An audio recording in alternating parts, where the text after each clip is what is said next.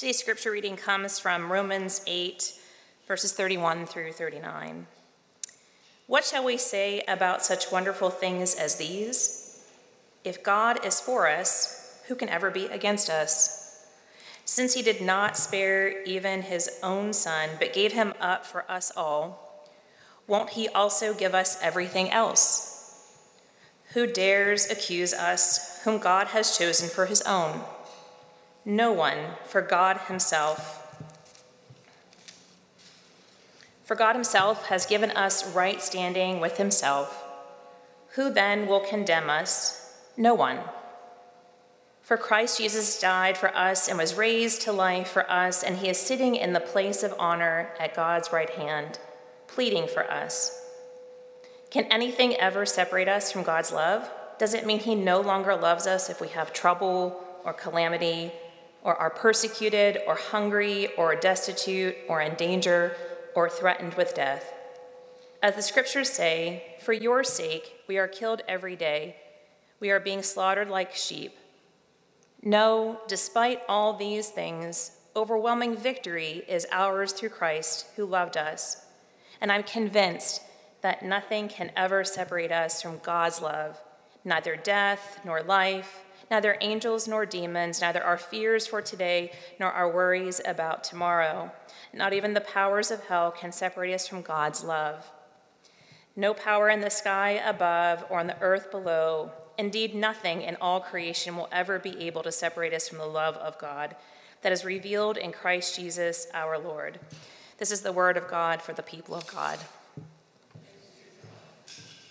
Claire, and thank you, Megan, and Matthew. Matthew wrote that liturgy, by the way, um, and I always ask him during special times of the year uh, to write liturgies for us. I could always uh, look up in the Book of Common Prayer or some other prayer books that I have, and there are beautiful liturgies, but I really love when our liturgies and our responsive readings are coming out of our community. Um, and so Matthew often offers those things for us, so thank you all. Uh, uh fifth grade fifth grade. That is the year when the kids with the nice shoes, at the time they were Reebok pumps, Shaquille O'Neal was pushing them. Uh, that was when the kids with the nice shoes became popular. And the kid with the imitation Reebok pumps, well, everyone could tell they were imitations. It was yet one more year that my family was moving again. I don't know, my stepfather lost his job. Maybe he failed a drug test. Maybe factory closed down. Maybe he just got fired. It was always one of those things. But it's really hard when you're around fifth grade and you move yet again and you're not only the new kid, but you're also the poor kid.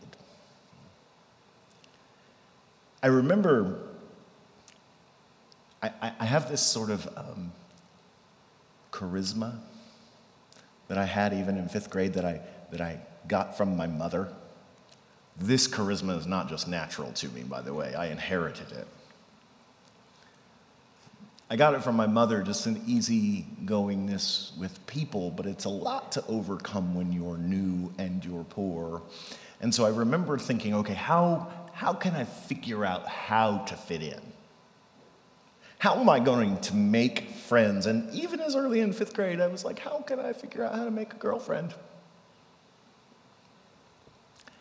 And I realized I had next to nothing going for me. But I did have one thing. I could be funny.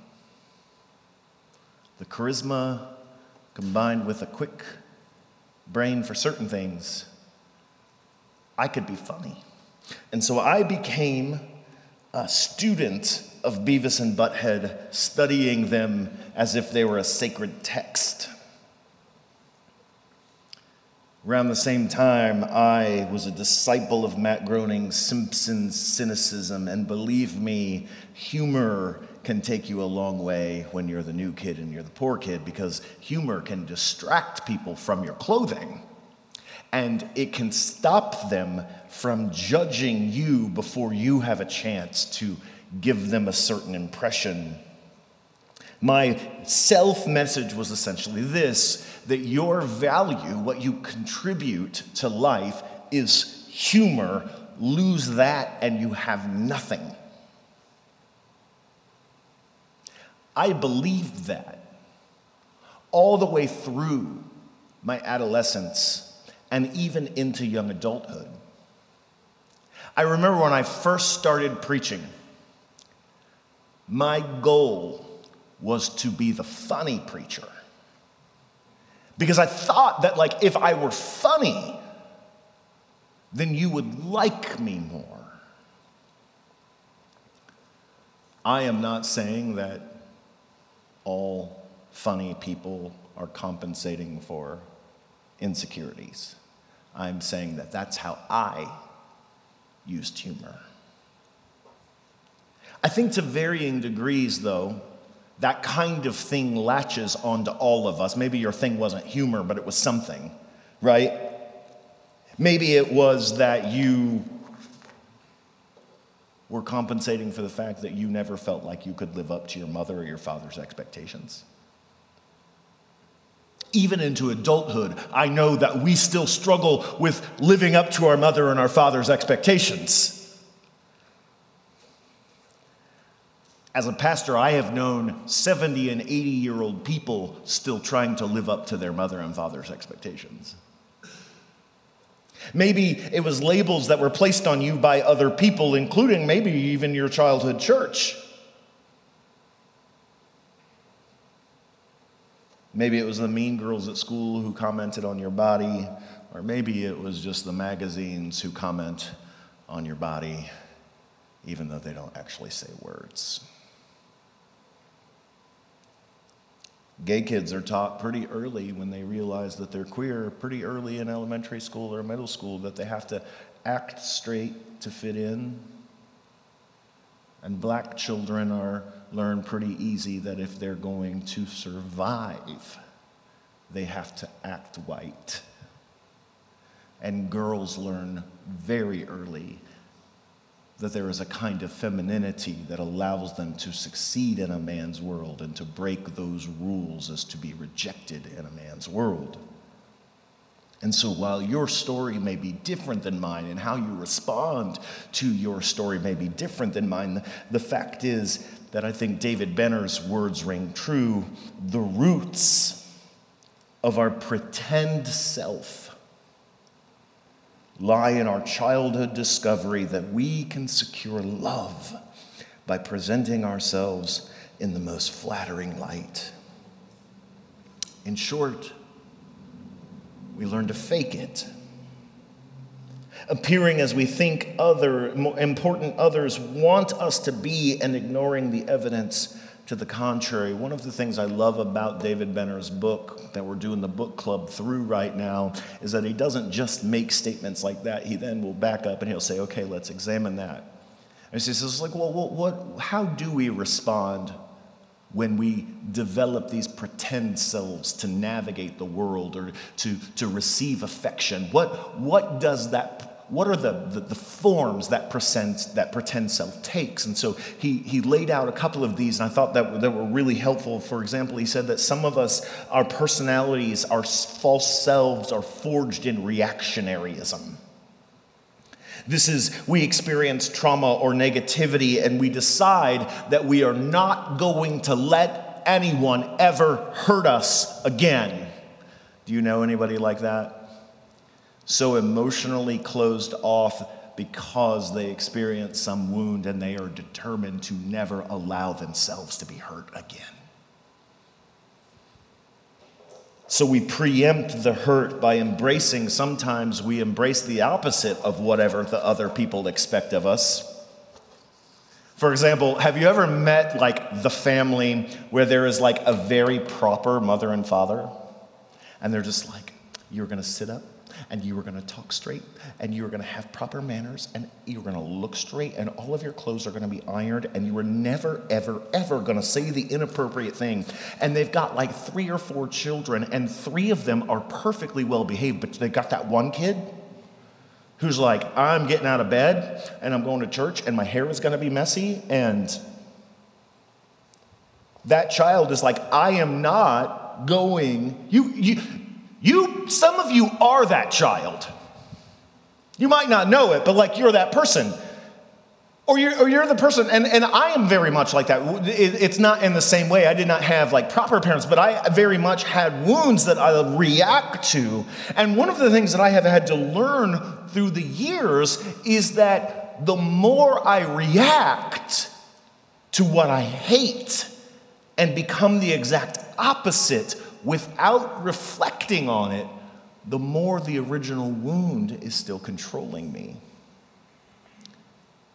This is the uh, this is the contradiction and nonconformity. Right? Do you remember when you were like in high school and there was those one kids that were like, I'm not gonna conform, but they all also dressed like each other? Reactions without reflections are just us living in our false selves. Another way that this happens, so uh, another way that this happens is through rationalization, self deception by means of reason. The false self understands that it is in a situation that is not right, that is not good, that is not moral, where that it is in fact in a false self, but it chooses to live in that false self by rationalizing it. We all do this. How many of you this week heard your crazy uncle say something racist? And you had to decide hmm, is it worth making Thanksgiving awkward? Or somebody at work. Or maybe I've experienced this a few times, and maybe some of you have. You've worked with organizations that you felt were inherently unhealthy. And maybe at some point you did say to yourself, and it wasn't a rationalization you say, I know that they don't have good business practices. I know maybe they don't treat women well, or maybe they uh, have uh, unethical practices globally, or they don't treat their partners very well. And then maybe at the beginning you're like, well, you know what? Like, I could be an agent of change. Like, I can change things. I can work from the inside and I can change things. But you, then you've been there for a decade, and you're like, hmm. You realize that you're not going to make a change, that the organization can't be changed, but also you're making good money now, and you're like, mm, I don't know, like I got to feed children, right? And so what we do is we rationalize. And I'm not saying that this is, you know, it, it, this is a hard decision to make, right? We, it, it does make Thanksgiving awkward when you speak about things. It does make for really difficult decisions when you start thinking like, what is it doing to my soul to continue to work for an organization that has these kinds of flaws? Recognizing that a lot of organizations have flaws, right? We see this as well a lot in religion. You can nod your head. We see this a lot in religion.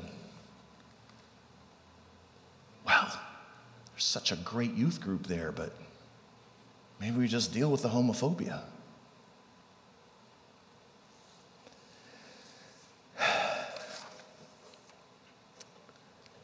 The final way, Benner says, is through denial. That is, downplaying our feelings is how we choose to live in the false self.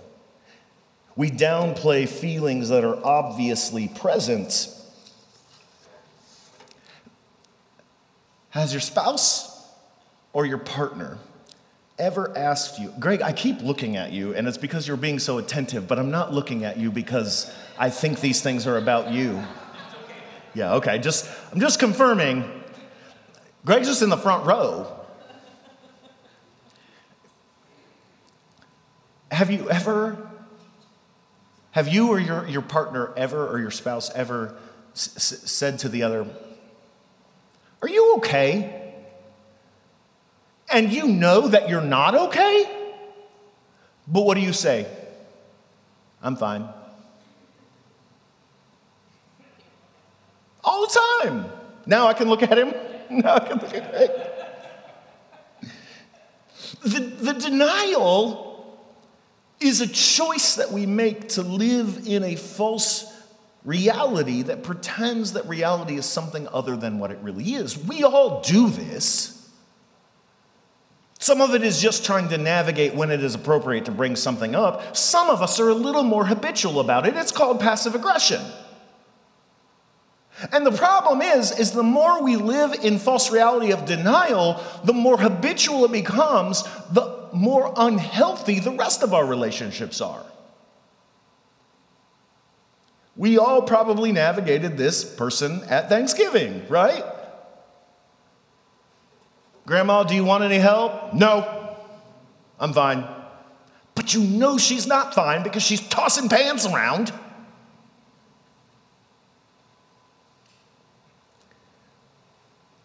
Denial is our choice to live in a pretend self that pretends reality is something other than it is. And so the point is here just simply to acknowledge that we all do this kind of thing. We all do it. We all opt for unrealities. But sometimes it may be appropriate in order to navigate a relationship and get to a better place. I don't need to say everything I'm thinking at every single moment. That's not appropriate. However, that should be a strategic decision that moves toward health, not merely avoidance. Because the more we live in these false selves and this false reality, and we never get around to having hard conversations, the more we destroy our souls and the souls of the people around us. This is what is happening when a family is dominated by a passive aggressive person, just as an example, right? Everybody feels it. The whole system is set up for everybody to feel their internal burning rage, but the system is set up to where nobody is allowed to say anything about it, or they don't know how to say anything about it, and the whole system feels skeezy, but we're all discipled into it and it is destructive to all of us. It's the same thing that happens on the flip other end of the person who breaks out in rage, right? We are all discipled to feel their rage and say nothing in return, lest they get more angry and rage more. But it's all a lie. And there is, according to Thomas Merton, he says, there is no greater disaster in the spiritual life than being immersed in unreality. For life is maintained and nourished by us in our vital relationship with reality. So the antidote to the pretend self is, of course, the opposite, the true self. There can be, there could be no transformation of, this, of our lives that does not involve a commitment to reality. Telling the truth about where we are, who we are, what our relationship is. I said months ago that the power of an idol is that it determines what you can see, what you can hear, and what you can see. An idol is specifically created by us in order to blind us to certain realities about ourselves and our world. We create an idol in order to filter the truth so that we are allowed to live in the unreality. Or we create the idol to filter the truth in order to force other people to live in an unreality so that they can only see part of the truth. And thus, to build we build around ourselves an incomplete reality at best, or a completely fabricated reality at worst. This is the entirety, it feels like sometimes, of our political situation in America, and I am not trying to do some kind of both sidesism here, but it happens on both sides. You ever meet somebody who they cannot hear a criticism of their political party? Because to do that would be to admit that their party is not God's party, or their, God, their party is not the moral party, or their party actually has problems. And listen, I have political leanings, I have political preferences, but this happens across the spectrum. What Christians are supposed to be is a people who can tell the truth even about our own party.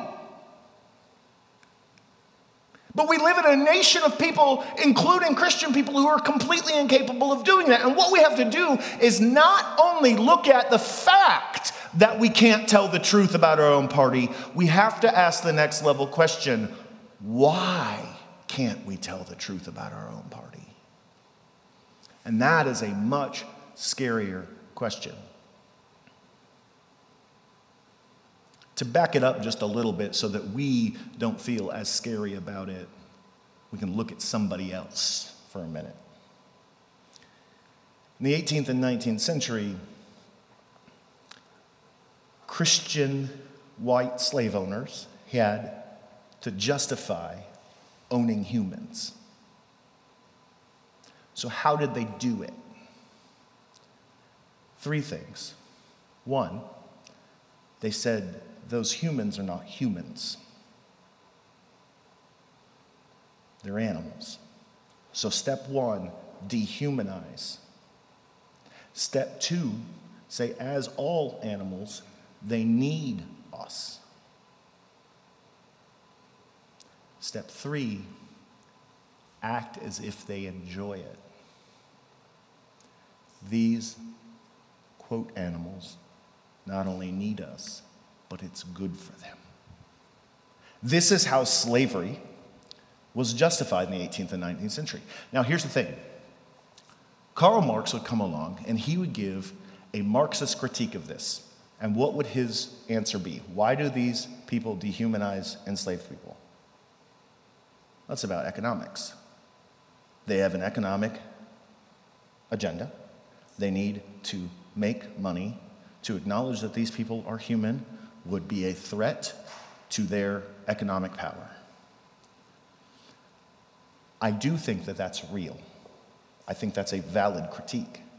But I think there's something more than that going on. I was recently reading Lies My History, or Lies My Teacher told me, and they quoted, they were talking about this very question, and they quoted a 17th, uh, 18th century uh, French social philosopher. I'm not, I, I don't speak French, so Montesquieu. He said this he said, It is impossible for us to suppose these creatures to be men. Because allowing them to be men, a suspicion would follow that we ourselves are not Christian.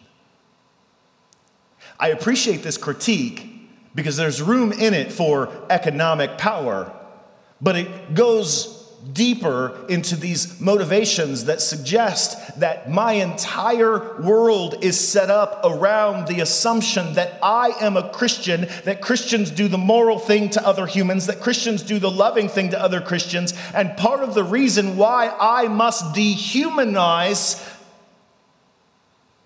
my enslaved subjects is because to humanize them and acknowledge their dignity and their worth and the fact that they're created in the image of God would be a critique against my very foundational religious self.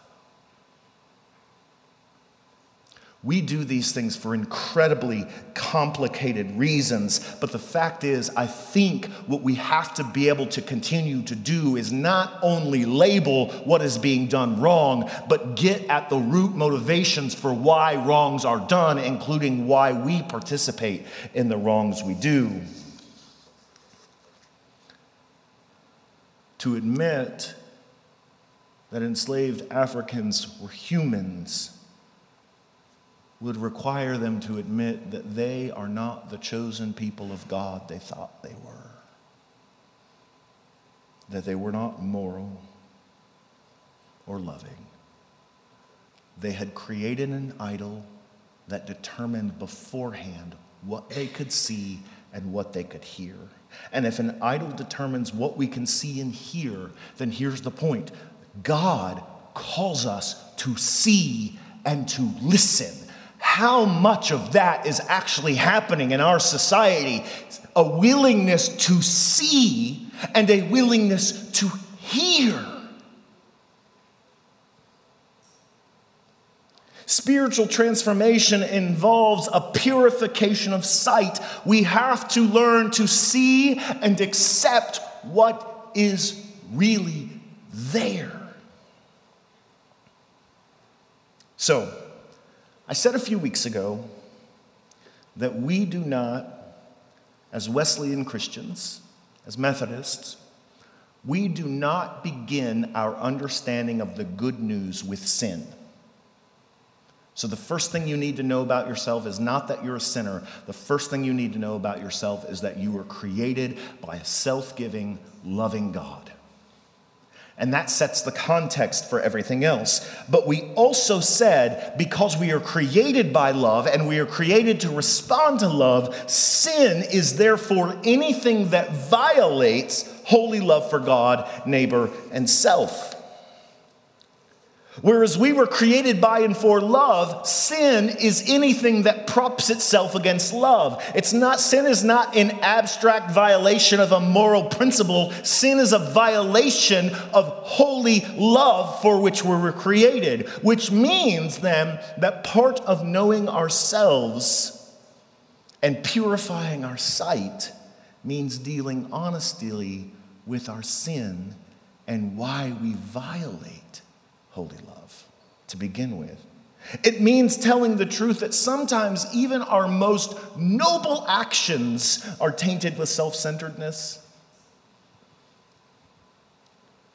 You ever meet somebody who just like serves and serves and serves and serves, and it becomes such a part of their identity that they serve?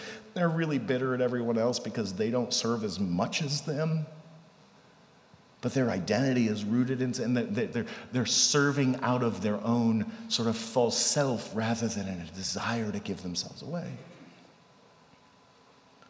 All of us have these inner motivations that don't exactly line up with our outward loving behavior, but this is where sin is most hidden because it hides itself behind loving acts. If sin is a violation of holy love and our behaviors appear to be loving, then we can hide, right? And so let's go back to even the scripture we read last week about Adam and Eve hiding in the Garden of Eden. There is something in me that puts on fig leaves of concealment and brings cosmic chaos upon the earth. There is something in me that loves darkness rather than light, that rejects God and thereby rejects my deepest reality as a human person made in the image and likeness of God. I love this quote because notice how sin is discussed here. I am made in the image of God to give love, to receive love, to send love back and forth. My sin is all that merely props itself against God's loving intentions for us. We cannot sin, understand sin without first understanding that we're loved. Now, I want you to notice how easy we can slip in to these other assumptions. This is actually where I disagree pretty stridently with the book that we've been using for our book club, the book that I have favorably quoted even in this sermon and through the last three weeks. David Benner says this He says, Sin is who we are. Sin is fundamentally a matter of ontology, which is like a $10 word meaning being, not simply morality.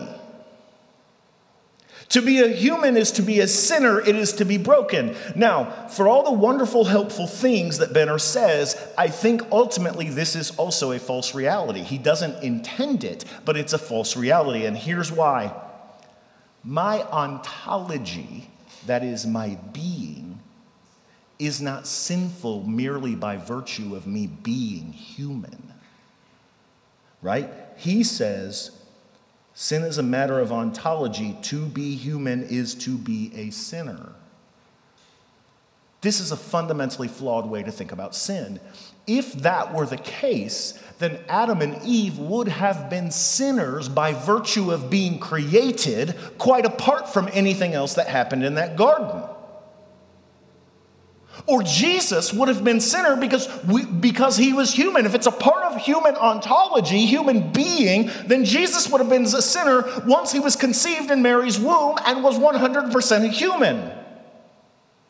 So I think Benner gets this wrong, and I think he gets it wrong in a, in a, way that a lot of Protestant Christians and maybe Catholic Christians, I'm not, I'm not sure, I, I wouldn't be surprised if they get it wrong this way too. Sin is not a matter of my being, sin is an invasion and a denial of my ontology. Sin is an invasion and a denial of my being. Sin is an invasion and a denial of my humanness, not inherent to my humanness. It is a denial that I am loved, that I am lovable, and I am capable of loving in return.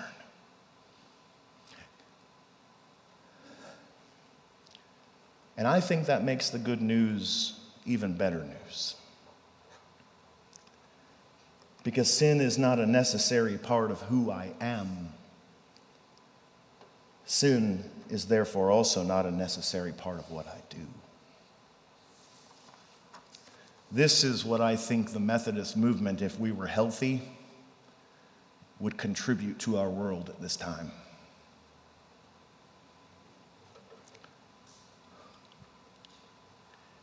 Things do not have to be the way they are. We are not so fundamentally flawed in our very creation that we are beyond God helping us make better decisions. Wesleyan Methodist Christians ought to be at the same time the most pessimistic and the most hopeful people.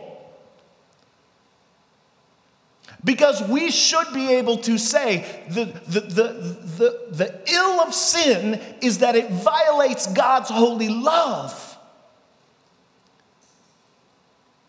The hope of the good news is that that violation never has to have the final say. It doesn't even have to be with you. Now, listen, if you talk to some Christians, what will they say? Well, I'm just a sinner, and I'm always going to be a sinner and it's always just going to be that way. What can I say? I'm just, I'm imperfect. And John Wesley would say, that's your false self talking. That's you giving yourself an excuse not to live in holy love for which you were created. Wesley would say that the Holy Spirit is so profoundly with us and so profoundly having shaped our new birth more than our old birth, such that you and I can right now be a people who choose holy love all the time. All the time. That sounds scary, doesn't it? That it, it actually is supposed to be good news, but it sounds scary because what it sounds like to us is moral perfectionism. That I'm just always going to get it right. But that's not what Wesley's saying. His understanding of the gospel is not mere moralism. For Wesley, it's not about moral behavior, it is about being a people who choose love. And yes, that has moral implications, but morals are the secondary factor. Choosing love is the first thing. That is what we are about. The Holy Spirit empowers us to be a people of love. So, how do we become a people of love? Well, Wesley would say that the first thing we do is become fuller, we tell the truth more fully about our sin. David Benner talks about in his book how he's a counselor, right? So he was doing counseling with uh, this man, and he realized like that this man is uh, uh, addicted to lust. I'll just say it that way. And so he said, This is the presenting issue. And so he starts to work with this guy. And after a while, he realizes, he says, Behind the addiction, we discovered after a while a longing for intimacy, not a reservoir for lust. So the lust is the presenting subject, But there's a longing and a need that rests under there that is being met in a false way. But he digs even deeper. He says that he goes back and he realizes over time with his patient that the lack of intimacy was actually rooted in the man's resentment and sense of entitlement in relationships and his bitterness with how his relationships had worked out. He thought he deserved more from life, and so he was taking it in his brain. And these things were all rooted in messages he had received as a child. Here's what I love about the way Benner tells this story to fight sin, he did not merely need to modify his behavior.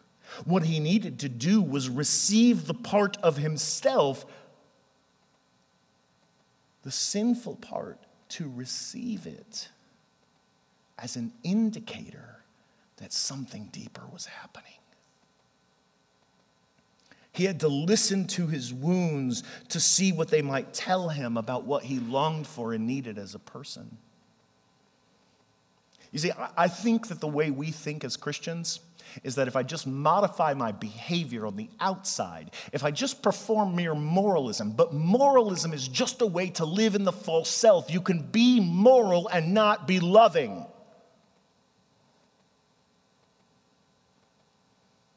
We think we just modify our behavior, it's going to be okay. And the good news of the gospel is not moralism. Repentance is not moralism. Repentance is not merely about behavior, it is about the transformation of the self into a person of love. So, what we need to do is get at our root sin. So, this is where I'm going to leave you today. My suggestion if you want to be someone who doesn't just acknowledge your surface sin, but gets at your root needs and desires, I have found the Enneagram to be incredibly helpful. The Enneagram is not a perfect tool, it is, in fact, just a tool with human imperfections. So, this is not necessarily something that's just going to save you or something, but I have found it helpful. On the surface, I don't know if you have ever experienced this of me, but on the surface, my sins are anger and excess. But those things merely mask deeper needs the deeper need for feeling autonomous and feeling self reliant, which are themselves presentations of a much deeper need to feel like I can trust the people around me to love me even when I'm different than them, to allow me to be curious instead of control me. The Enneagram has been helpful for me in unpacking these things. So, this is what I'm going to do. I'm going to end the sermon here. This week, I'm going to put a link to an online sort of form that you can fill out and you can just explore your own Enneagram number. It's not all that fancy or anything, but it's the beginning of a journey that I think uh, the reason I love it is it doesn't just, it's not just like a personality thing, it gets at your motives and why you are the way you are. So I'm going to give that to you uh, this week in the newsletter. If I can have our communion servers come forward at this time. Um, I love that we receive communion every week because I think it unmasks a lot of the false selves that we have, particularly the ones built around consumerism and church being about us. Even if my sermon is terrible, communion is always wonderful. And so Christ our Lord invites to his table all who love him, who earnestly repent of their sin and seek to live in peace with one another. Therefore, let us confess our sin before God and one another.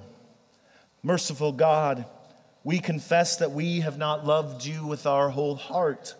We have failed to be an obedient church.